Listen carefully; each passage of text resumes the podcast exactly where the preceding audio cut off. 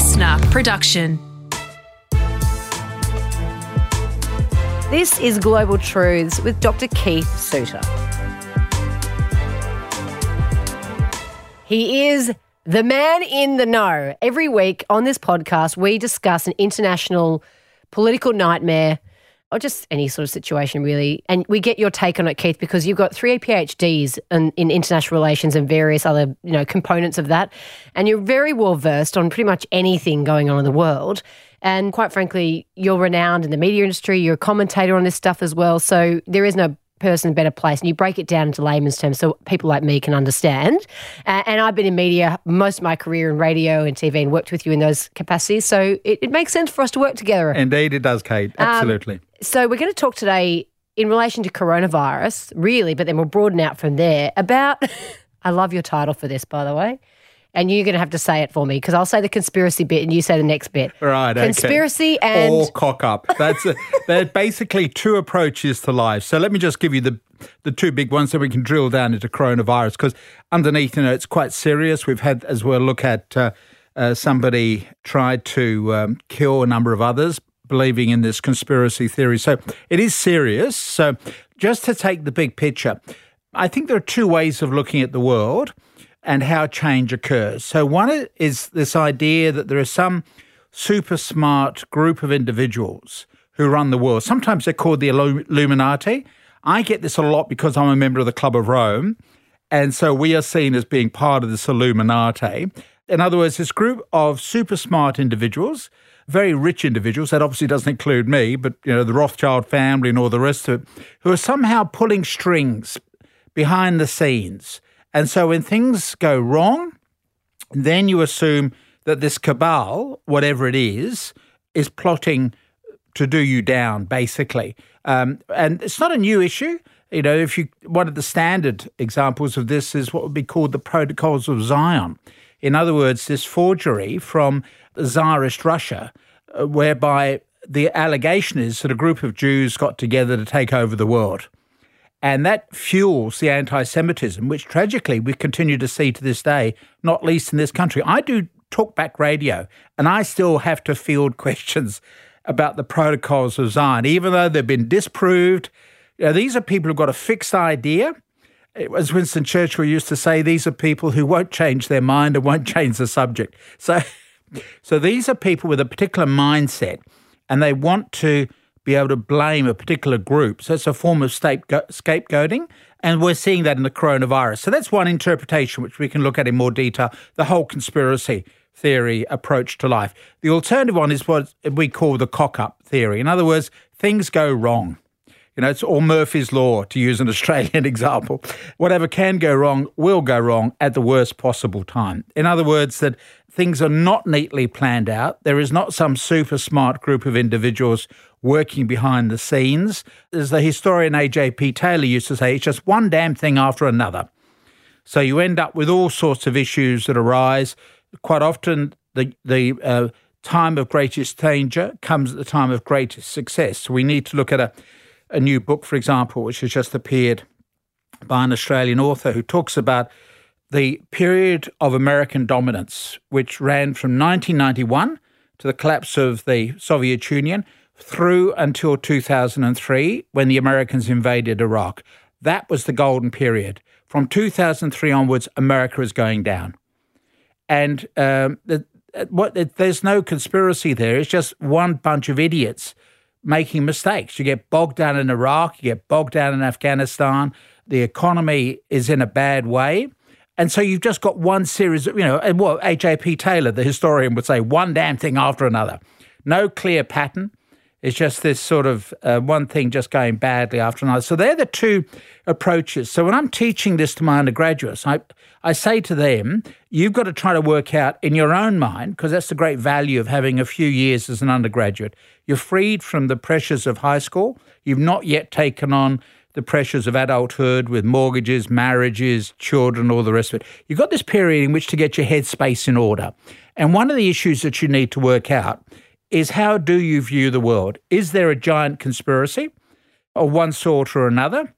Or is it, in fact, just one series of what, one damn thing after another, as the historian used so to one, say? one, would you think that you're taking responsibility for it? So that one damn thing after another, you kind of go, well, that's just the way of it. The other one is like almost finding a scapegoat, like not taking responsibility, like finding an excuse for something. That's right. Yeah. So my view is that you've got to take responsibility for your own destiny. So I come into that cock up approach to life that, you know, you're going to be in a world of chaos. Nothing is guaranteed. The coronavirus is certainly an example of this. None of us in January of this year were predicting a, a shutdown of the global economy or to have a conservative Australian government behaving like a bunch of socialists. Properly, I've got to say, I'm endorsing what the Australian hmm, government's doing. Of course. But this is totally out of keeping with the mindset of conservative politicians. Hmm. So none of us predicted this. And that's the nature of life. So what you've got to do as you work through life, I think, is that you've got to give life meaning. So one of the components of getting giving life meaning is just to work out is it a conspiracy or is it a cock up? If you follow my advice would be that you look at life as just one damn thing after another and you try to make sense of it for yourself and you look for opportunities of working with others and that's how the world will move forward. Don't think there's a bunch of Jews operating behind the scenes as per the protocols of Zion or a bunch of bankers working behind the scenes to destroy the world. All governments for that matter, either. go- yeah. Although they're probably in a place to do that. But, you know, You know, when you look at how badly governments operate, you know that you can't can't accuse them of of organising something in this world. And also, by the way, just to give the context of coronavirus, I mean, there's there's quite a few conspiracy theories going on around, Keith, how it originated. Absolutely, and that's what brings us back. So, what really got me interested in this is a story about Eduardo Moreno. Apparently, with great deliberation, derailed the freight train he was manning in Southern California, nearly killing the occupants of three nearby cars. His target was the US naval ship Mercy, a naval medical ship that's been assisting nearby hospitals with the coronavirus patients. His comment was, I had to. People don't know what's going on here, Moreno reportedly told the officer who arrested him. Apparently, Moreno believes in a conspiracy theory that the coronavirus is a hoax being deployed to cover for a shadowy takeover of the government. And it's interesting that uh, Dr. Anthony Fauci, who's been the expert advisor or trying to advise President Trump, is now under uh, police protection. There are so many threats being made against him. And remember, in the United States, you've got lots of guns. There are a lot of people who can carry out Has, one um, of their threats. Where did this one begin? Do you know? And is Trump perpetrating it? Like, is he? No, no. I think the problem with Trump is that he was out to lunch. So the crisis was beginning in early part of this year. It actually began in the end of last year. Begins early part of this year, and he just said, "Oh, look, this is fake news. It's a hoax from the Democrat Party. It's trying to damage my chance of re-election." Remember, no American president is ever re-elected in a recession. And so his worry was that we would have a recession by the time November came round, and so he wouldn't get re-elected. That's why he was always trying to be positive and talking it up. Dr. Fauci, Anthony Fauci, was saying to him, "Look, this is a serious issue." Probably he didn't know in January just how bad it was going to turn out to be, but he was trying to advise the president. And I got, unfortunately, I've got to say, the media have played all this very badly. They're trying to spin one off against the other. So they get Trump to complain about Fauci. They attack. They get Fauci to try to complain about Trump. Fauci knows how to handle the media, and so he's avoiding that. But the American media are really behaving irresponsibly. They're trying to divide the US government. It's bad enough having Trump running around being stupid. We don't need the journalists at the White House doing it as well. So is Fauci the equivalent to our chief medical officer? Or? Almost. There is a well. There is actually a, a vice admiral who is chief medical officer, Okay. but he's certainly a, um, the expert. He, he's from the. He's the director of the National Institute of Allergy and Infectious Diseases. So what I found intriguing um, when we were thinking about this week was to look at the way in which there's all this conspiracy. So let me. I'll I'll give you my explanation of what I think happened. Yep. And then we can look at, at the conspiracy, which I'm, by the way, I'm getting it from both sides. Um, but so, from my explanation, is that this did come out of Wuhan. It is the Wuhan virus, although political correctness means we can't talk about it as such. You know, we talk about the Or the Spanish Chinese flu, virus, or yeah. the Chinese, or the or the Hong Kong flu, but you can't say it's the Chinese flu. Uh, problem. But so we call it now coronavirus. It emerged in Wuhan, part of China. Chinese have uh, wet markets. They're a bit like our farmers' markets if you do your shopping on a Saturday morning. But also within China, you can buy wild animals. And they're live. And they're live. This is the issue. So, and they're stored in cages.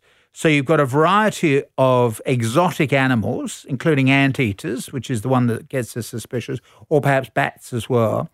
And so the cages are stacked one on top of the other. So the excrement, urine, pus, and blood flow down through those cages. Oh, I this- saw a Four Corners story on it. It was horrible. See, it's illegal in Australia. You wouldn't be able to do that in Australia. But anyway, so under traditional Chinese medicine, you have the need for these wild animals, which you will then kill at home. And of course, for a lot of um, Chinese farmers, this is a way of making extra money. They're growing food, they're also growing wild animals. And so the animals get bought for traditional Chinese medicine and also as form of aphrodisiac. So before Viagra came along, we were having the slaughter of these animals, you know, the rhino horns and all the rest of it. Which is conspiracy theories on their own that they even work. God's sake. That's right, yeah. So that so that's my explanation that it, that it came from that. Now, what I find intriguing is that the, you've got one allegation that I'm getting from the left, namely that this is an American virus. So it was transported to Wuhan by an American sporting team who went to compete in Wuhan. What? And while there, I haven't heard this one. Oh, right. While there, they were the ones who started to spread it around with the intention, obviously, given the tensions between the United States and China, it was a way of damaging the Chinese economy. That's one conspiracy theory right, that I've okay. come across. Right. There's also an argument about the biowarfare research establishment, which allegedly is nearby, uh, an experiment that got out of control. And so it's really a form of biological warfare, which the Chinese are practicing, which is actually contrary to international law. Mm.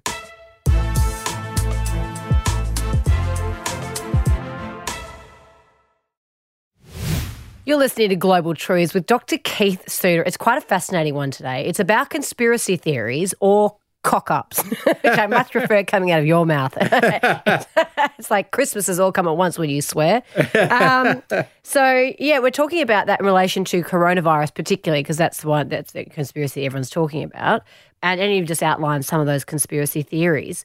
But has much airtime been given to? I mean, that particularly American one I had not heard before. Where did you hear that one, Keith? Oh, well, I, uh, well, this is another thing that I encourage my students to do. The phrase I use get out of your epistemic community. Yep. So, epistemic community would be the group of people that you associate with. So, we all get into epistemic communities. Parents get concerned about the peer groups their children get into. But then that applies to them as adults as well. They're in epistemic communities as well. An obvious example of this is the lead up to the global financial crisis in 2008. The US bankers formed their own epistemic community and they talked to other bankers. Now, they all thought that that booming economy was going to continue indefinitely. The view was that no one ever lost money investing in real estate, etc. That was an epistemic community. Now, there were voices on the outside trying to warn about the impending financial crisis. Uh, you had Elizabeth Warren, who was then a senator, uh, then a professor at Harvard, dealing with consumer finance law. You had Robert Shiller at Yale. They were warning about the the risks in the housing market, etc. But they weren't being listened to by the people in that epistemic community, and that, and so in a sense, we're almost back to that era of people living in little villages and just sharing information between themselves. It just so happens that the villages could be geographically dispersed, you know, so that people could be on Twitter, but they're still in a little village because they're only getting a news feed from one through to the other. And it's interesting if, for example, Google algorithms know what you want to see, which will be different possibly from what I want to see. So if we both type in same time on our respective computers, let's just type in, say, China. One of us might get the news feed about what's going on in China, another one would get information about tourist destinations or sporting results in China. So, that, so again, Google is putting people into epistemic communities.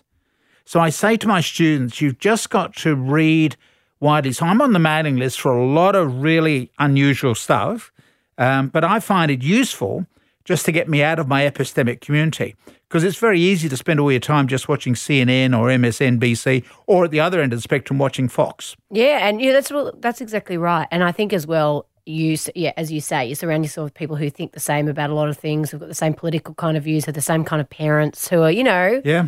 you know, and so you don't really think about how the other people think as society or why that is, and you're particularly that reason you say why. Like when you think about the, the Trump voter, well, why do white disaffected Americans, middle-aged white men, love him so much? What are they speaking to him? What, what, how is it connected to him? Think why? Yeah. You know, like that.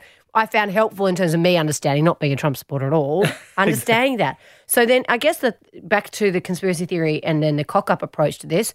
The cock-up approach to the coronavirus outbreak is the fact that a bloody bat or something got its head chopped off and in the markets and gave, given to a person. Or they took the live thing home, and that's how they got it. Yeah, somehow or other they jump species. That's right. So, and uh, and the Chinese government is trying to crack down on the trafficking in live animals. It's so barbaric, Oh. um, and it's a health risk.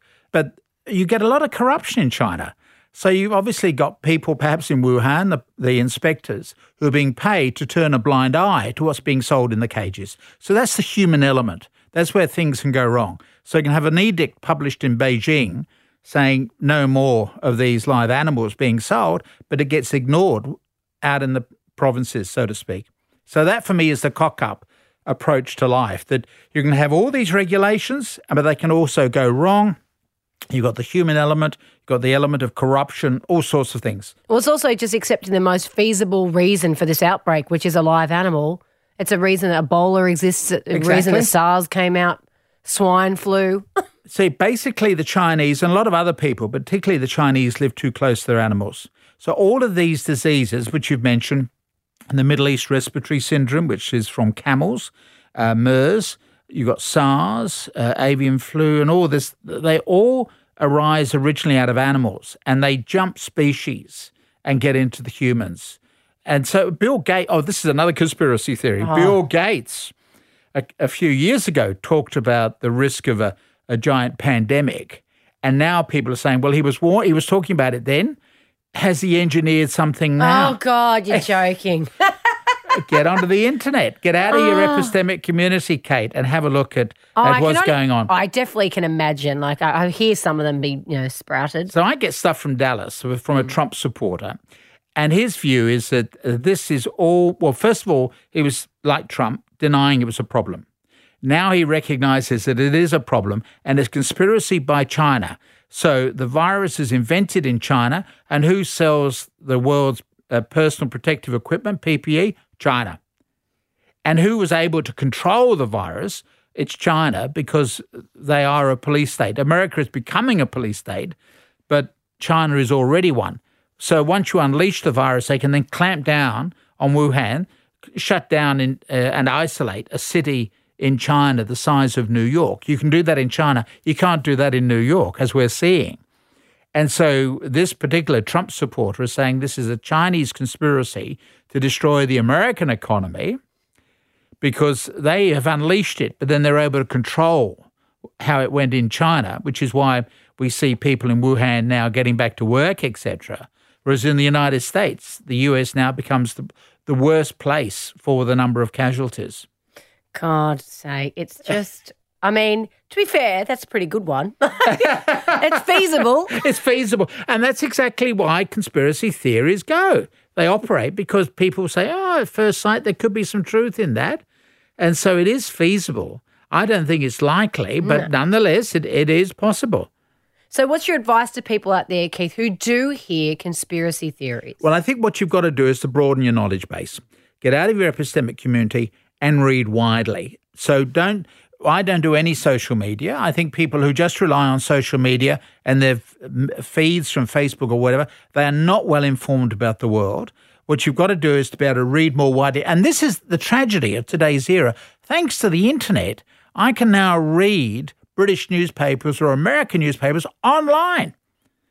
This is fantastic. And yet, tragically, we're given that opportunity, but instead, people spend their time just watching sporting results or whatever. So we, at the moment, we have an opportunity to be better informed than any previous generation in history, but we're not making the most of that opportunity, which is why I'm happy to do these podcasts. I love it. Thank you. Keep them coming. Thank you. Global Truths was presented by Dr. Keith Suter and me, Kate Mack. Produced by Matt Dwyer. Audio production by Darcy Thompson. Listener.